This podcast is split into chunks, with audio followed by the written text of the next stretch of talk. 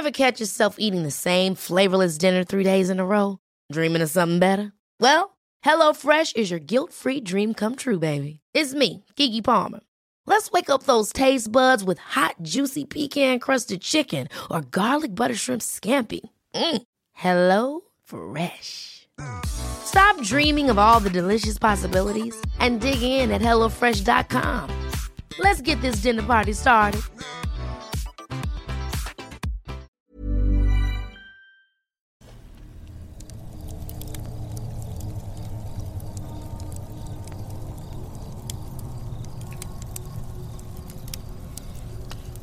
Ika-anim na kabanata Si Estelita, Aswang o Kanibal Ito ang mga kwentong bumuo ng ating nakaraan. Mga kwentong unang narinig sa mga liblib na lugar o mga pinakatagong bulong-bulungan. Dito ay pag-uusapan natin ang mga kwentong kababalaghan at misteryo na humalo sa kultura, kasaysayan at kamalayan nating mga Pilipino. Ang aking campsite ay isang safe space at bukas para sa lahat ng mga gustong makinig o gusto mo lamang tumahimik at magpahinga. Ako ang inyong camp master na si Earl at ito ang Philippine Campfire Stories.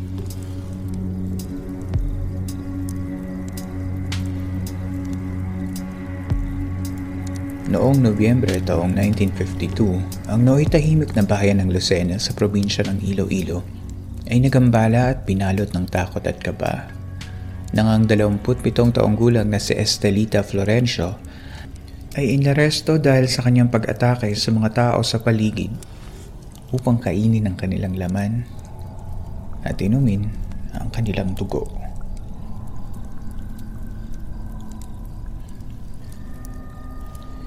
Inatake ni Estelita ang 80 taong gulang na si Maria Sobremesana at kinagat ang isang bahagi ng kanyang braso.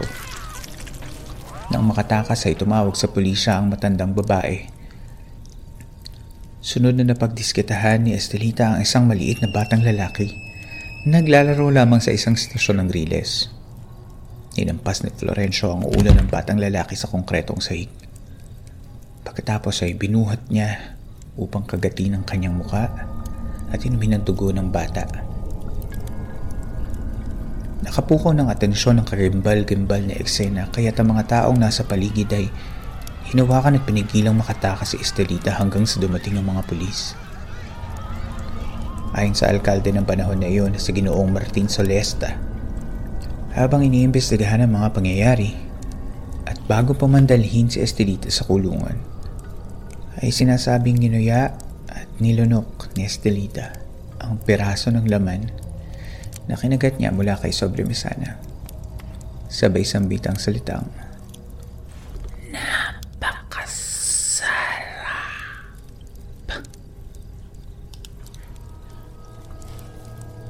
Marahil ay hindi nakakagulat sa puntong iyon na ipinagtapat ni Estelita na mayroon siyang matinding pagnanasang kumain ng laman at dugo ng tao at sinabing siya din ang may sala at sumalakay sa iba pang mga tao sa mga karatik bayan ng Capiz at Iloilo.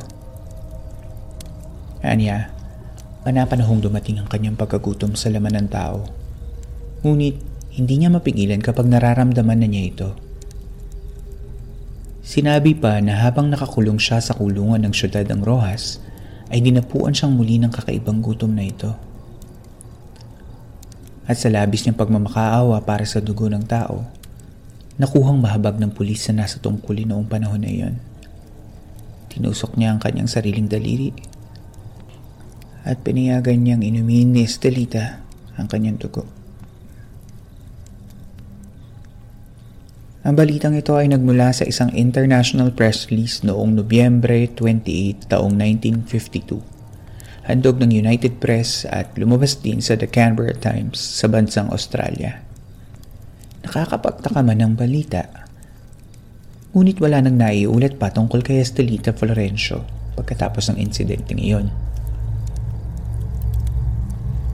Sa kabila ng limitadong impormasyon ng kwentong ito, si Estelita ay karaniwan na napapansin ng iba't ibang may mga akda bilang isang halimbawa ng isang vampira o isang aswang.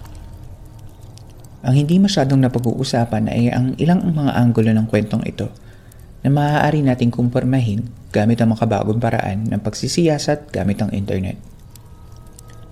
Sa mga karakter sa balitang ito, kumpirmado ng Official Gazette of the Philippines na mayroon ngang naitalagang alkalde sa ngalan ni Martin Soliesta mula pa noong taong 1946 sa Lucena, Iloilo mayroong ding riles ng tren sa Lucena na dinadaanan ng Panay Railways na umaandar din ng mga panahong iyon.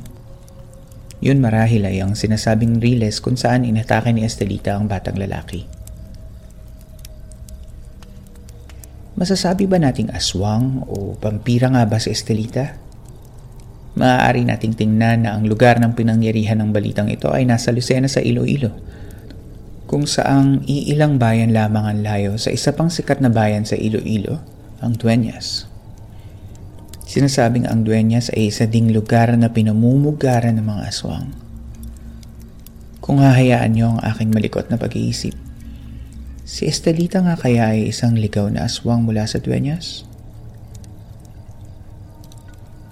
Hindi rin naman natin maikakatwa na maaari namang may sakit lamang o lulong sa kung anumang bagay si Estelita na nakakaapekto sa kanyang pag-iisip.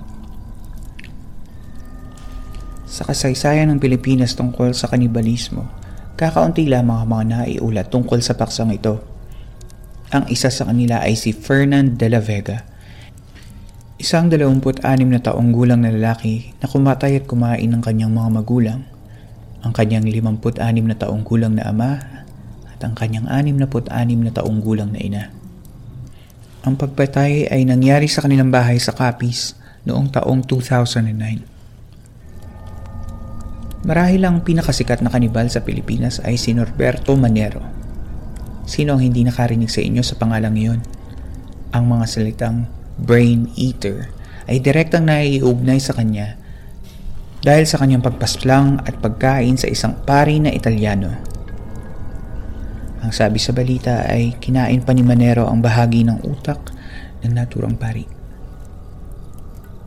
Matapos sa mga taon sa bilangguan, si Manero ay pinalaya noong taong 2008.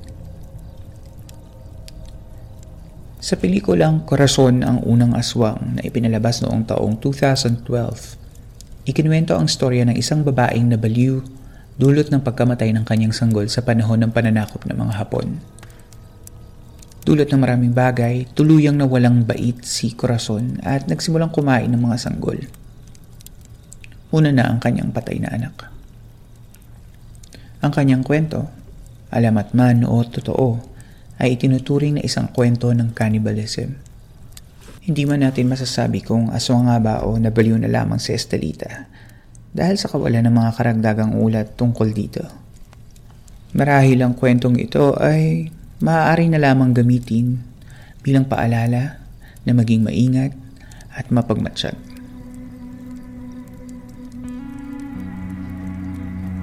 Inyo pong nasubaybayan ng Philippine Campfire Stories. Kung naibigan nyo ang kwentong hatid ko sa inyo, i-follow, i-like at i-share ninyo ang aking social media accounts. Maliit na bagay lamang ngunit malaking tulong ito para sa ating programa. Kung may mga kwento kayo na gusto nyong isama sa ating kwentuhan, maaari ninyo itong ipadala sa campfirestoriesph at gmail.com. Salamat at hanggang sa susunod nating kwentuhan dito sa campsite. Magandang gabi sa inyo.